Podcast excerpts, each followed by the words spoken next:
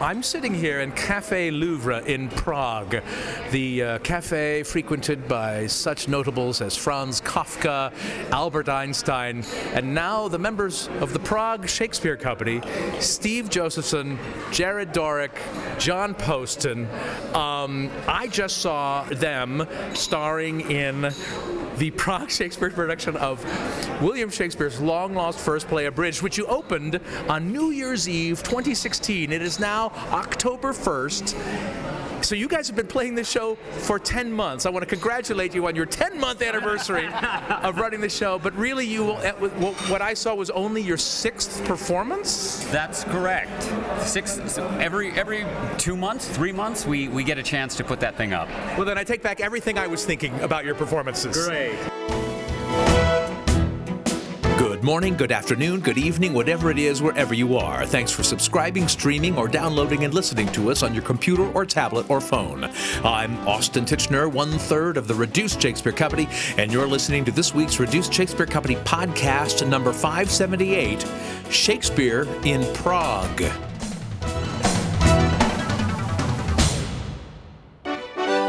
Last fall, Dee Ryan and I had the great good fortune to visit the Prague Shakespeare Company to see their production of William Shakespeare's long-lost first play, Abridged, directed by our old friend Jennifer King.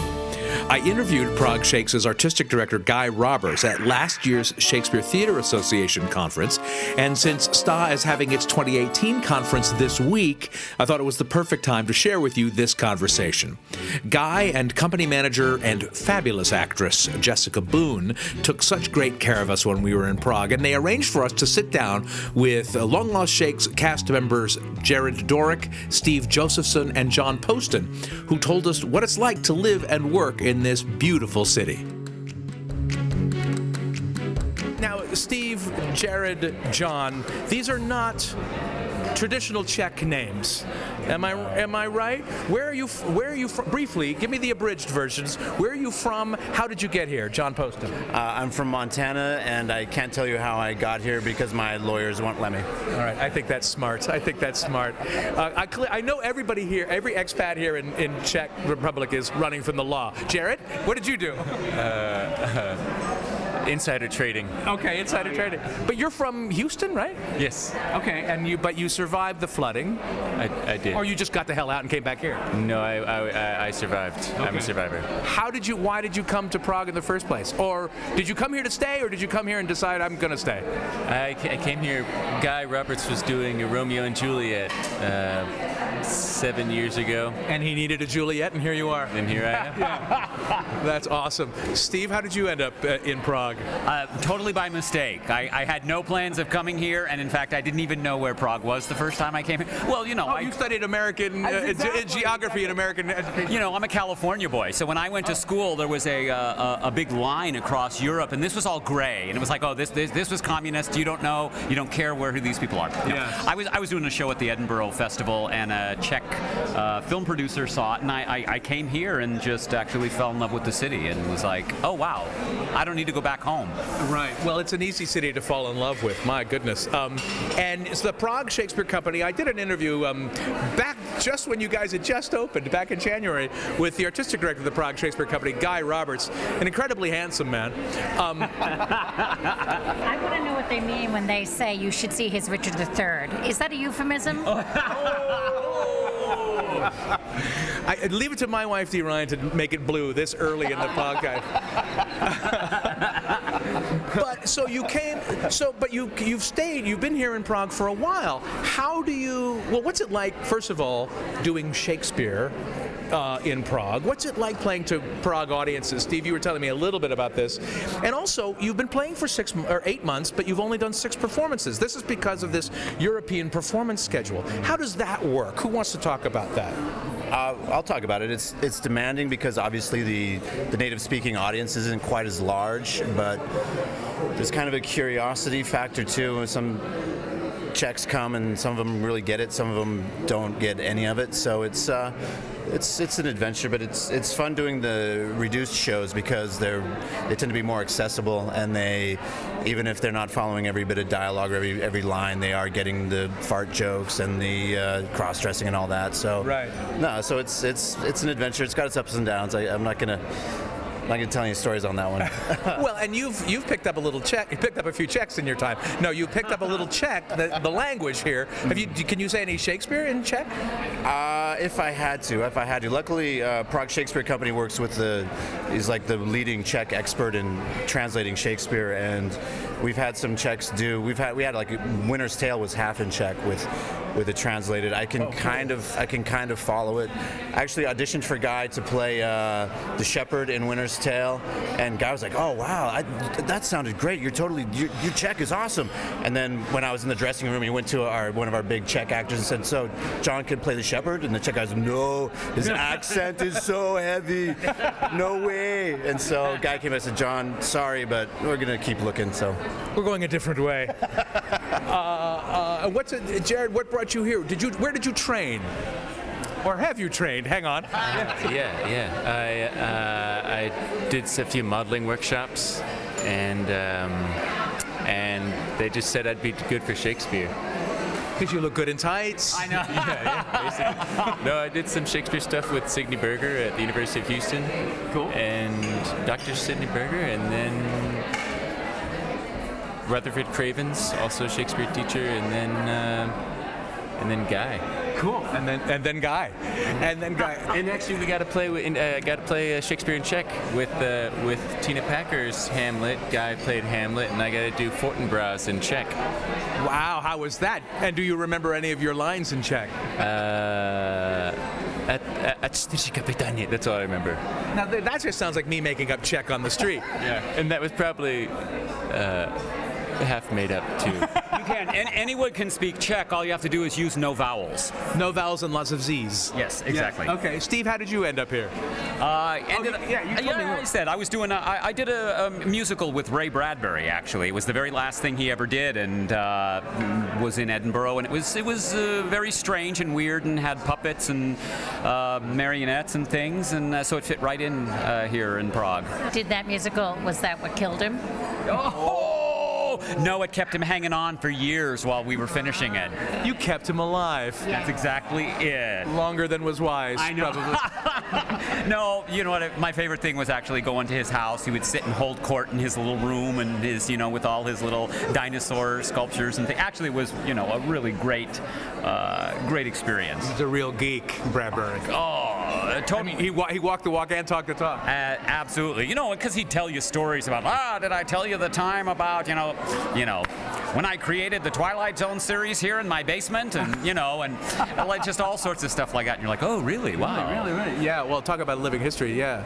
Um, but so you say you're a writer and a director, and you guys have made, are making livings as actors here in Prague, as performers? No, we all have, to, we all have, uh, we, uh, Jared Jared is. Jared is. Yeah, luckily for the past maybe three, three, three years, maybe four years, I've been doing acting. I ran through all my savings, though. Okay. Oh, I see. They yeah. have to have a savings event through. Okay. But, uh, all right. But so and and and and because there's a there's a huge industry here, film, television. Is that right? Lots of act. So I've lots. Heard, I've heard there is. Yeah. There, yes. I've heard there is. So lots of Americans actually, getting. Work. You know what? Actually, uh, I'm here because I'm, you know I'm more of a song and dance guy, and I do mostly musicals, direct direct and choreograph musicals, and that's actually. What I, I started doing here. Some oh my Czech, God! No wonder you're playing my part. I know Czech Czech uh, Czech musicals, but I have to tell you what, what's exciting is there's actually I think more theater here than any other city I have ever been in in my life. It is so they're a, a literate culture. They're strip clubs. It's, no strip clubs. It's oh like yeah, yeah yeah yeah. It's yeah, like yeah. the theater, but oh, I thought they were dan- It was dance performances. uh, no, but like every neighborhood has their own like their own theater that has a repertoire, and people go to the theater here. And I mean, come on. What other capital have they have three uh, opera houses here, yeah. you know, that are running things constantly. But there's everything in the, that you want to see, and a lot of physical theater, so a lot of really kind of avant-garde stuff, as well as, you know, cheap comedy. So they see everything. And so what's exciting for us and with Prague Shakespeare is you you. you you see everything. Right. You, you see everything all the time, and audiences are used to going to the theater, which, quite frankly, in the United States is kind of like pulling teeth nowadays, trying to get people.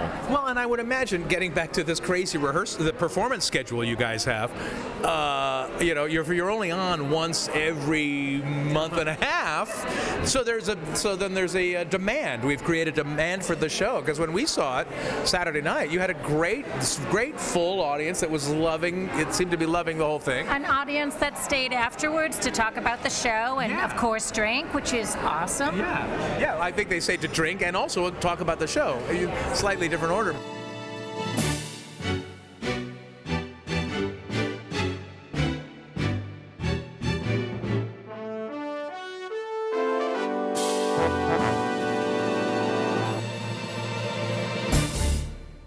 I'm Brian Isaac Phillips, producing artistic director at the Cincinnati Shakespeare Company, and you're listening to the Reduced Shakespeare Company podcast. Where can you R S C the R S C? This week we kick off our twenty eighteen tour dates by bringing William Shakespeare's Long Lost First Play abridged to Bloomington, Illinois, then next week to Hillsdale, Michigan, and in future weeks to Tallahassee, Florida, South Padre Island, Texas, Livermore, California, Blue Bell, Pennsylvania, Hayes, Kansas, Indianapolis, Indiana, La Crosse, and Madison, Wisconsin, the New Victory Theater off-Broadway in New York City, and the Pittsburgh Public Theater next June. We'll also be doing one performance of the Bible, the complete Word of God abridged, in Orono, Maine in March, and Pop-Up Shakespeare is in its second printing and continues to be on sale worldwide.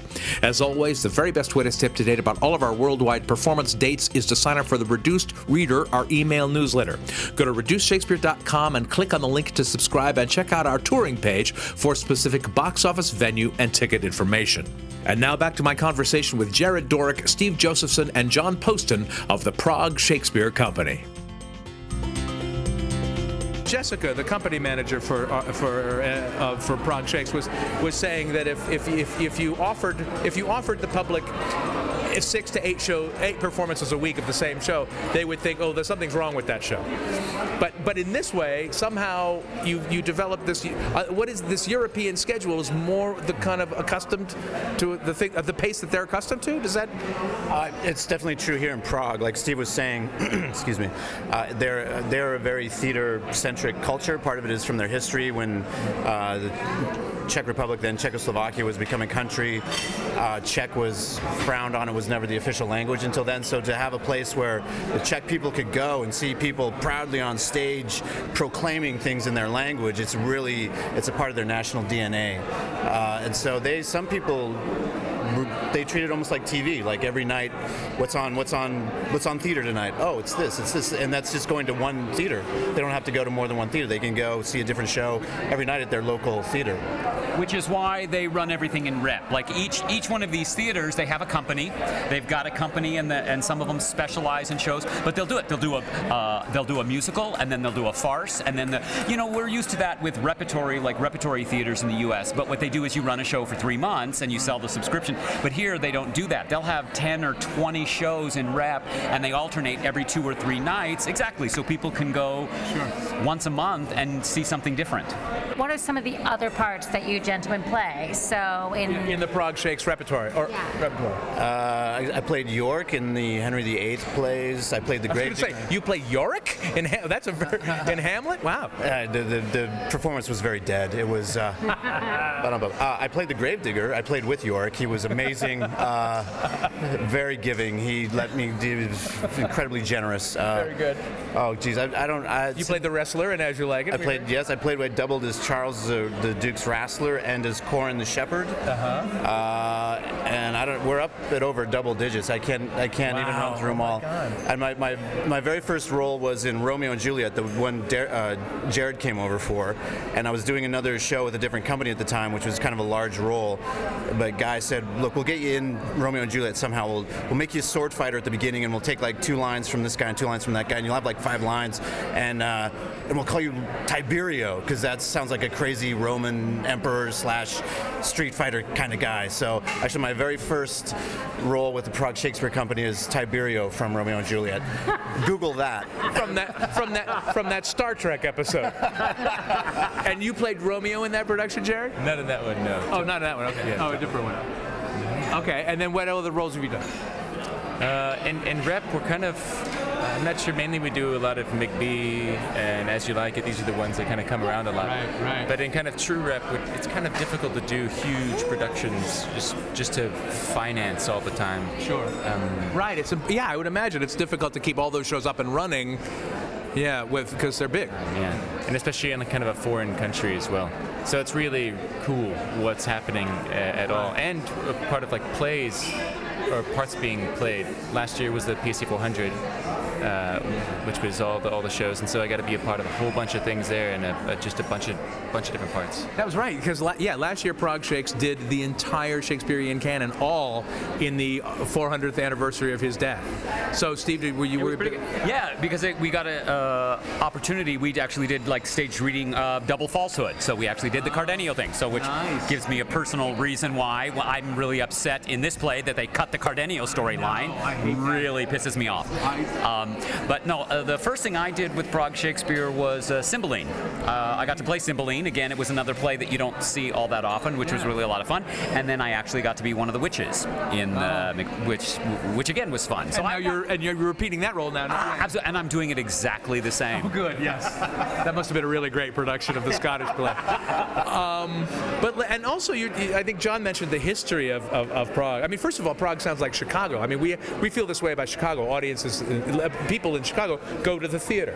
You know, they'll just, no, it doesn't matter what it is. Um, they'll just go. Um, so that's nice. But talking about the history, you Prague Shakes plays in a bunch of different venues, one of which is the National Theater or the Estates Theater, where Mozart premiered Don Giovanni. Do I have that right? Yes, it was the world premiere of Don Giovanni, and there's actually a plaque on the, the apron they have over the orchestra pit, and it's a bronze plaque. It says, "Here stood uh, Wolfgang Amadeus Mozart, and he played the harpsichord and directed the world premiere of Don Giovanni in seventeen sixteen something." Yeah, um, and we've played a couple shows there. That's an amazing. That building's like an instrument. It's like uh, it, it it helps you. It wants you to sound good. It's it's. I can't even really describe it. It's a it's a fantastic fantastic venue. What a what a privilege to be out on that stage. Absolutely amazing, amazing. And a privilege and, a, and, a, and an intimidating thing that makes you go, oh shit, I'm not good enough for this space. Yeah, I can't play the harpsichord at, at all, really. Do not ask me to play the harpsichord. Um, tell me a little bit about the Czech audiences. Is it is it easy? Is it hard to get people, like in Long Lost, to get pe- to, to get a Dale and Gale up to help with the Tempest? It's no, it's usually not a problem. The Czech audiences can be, they can be kind of hard to read because sometimes they're just trying to keep up with the language and keep up with the content that they get a little bit still and a little bit quiet, and you're thinking, oh, great. But then when it comes time for the curtain call, they, they bring you out ten times, and they won't, they seriously won't let you go to the bar. They will keep calling you out, calling you out, calling you out, and clapping and clapping and clapping. So uh, I'm sure there's a great traditional story behind why they do that. I don't know what it is, uh, but yeah. But uh, yeah, Steve, you were telling me, you you, you were telling me that, that, that, like, we saw it, and you guys came out for three bows. You didn't do the whole costume change bows, um, because your costumes are different than ours. Um, But you, but you came out for three bows, and from what I could hear, the audience would have happily let you come out for five or six more. That's a they, thing here. They probably would have. Well, because part of it is cultural, and they, they they actually know that the first three or four or five to not clap too loudly because they want to save it all up. I think they feel like it's this is their time on stage now, and the applauding is now my performance. But it's really hard for me because I know the audience expects it, and I like to be like one bow. Okay, I'm, my costume's changed. I'm home already in bed, right? right? right so right. It's like, you know, like, oh God, you know. And sometimes you do. You go to the dressing room and your stuff's off, and you're like, five minutes later, they're still applauding, and you're like, oh shit, we got to get back out there again. Oh my God. Oh, I would eat that up with a spoon. Same thing happens to me in the bedroom here. Have you met my wife, Dee? You guys like the same sort of material. I just want to congratulate you on your ten, ten month, six performance run. It shows you. It shows you how slow we say all of the dialogue. It's like it takes us it takes us a month and a half to get through that play. That's it for this week's Reduced Shakespeare Company podcast. Send us your bilingual productions via email to feedback at reduced shakespeare dot com. You can also engage with us and other fans on Facebook or Twitter. You can find easy links to all these social networks at our website, reduced shakespeare dot com. You can also follow me on Twitter at Austin Tichenor. You sent me some fantastic feedback on based on my podcast of some personal time last week, and I can't wait to share that with you in a future podcast. Thanks, as always, to Still Juliet in Our Hearts, Matthew Croak, web services by Ginger Power Limited, music by John Weber and GarageBand. Our random fan shout-out this week goes to Karen Blackwell. No reason, it's just random. Special thanks to Brian Phillips, the producing artistic director of the Cincinnati Shakespeare Company, who's hosting this year's Shakespeare Theater Association Conference. I hope to see all of you there later this week. And finally, thanks very much to you for listening. I'm Austin Tichenor, five seventy-eight, seventeen thirty-fourths of the Reduced Shakespeare Company. Well, gentlemen, here's to a here's to a really great seventh performance. Here's right. to you. Thank well, you well done. Thank you, guys. This podcast is a production of the Reduced Shakespeare Company, reducing expectations since nineteen eighty-one. Go to reduced shakespeare dot com for performance dates, actor bios, email newsletters, and so much less. So much less. So much less.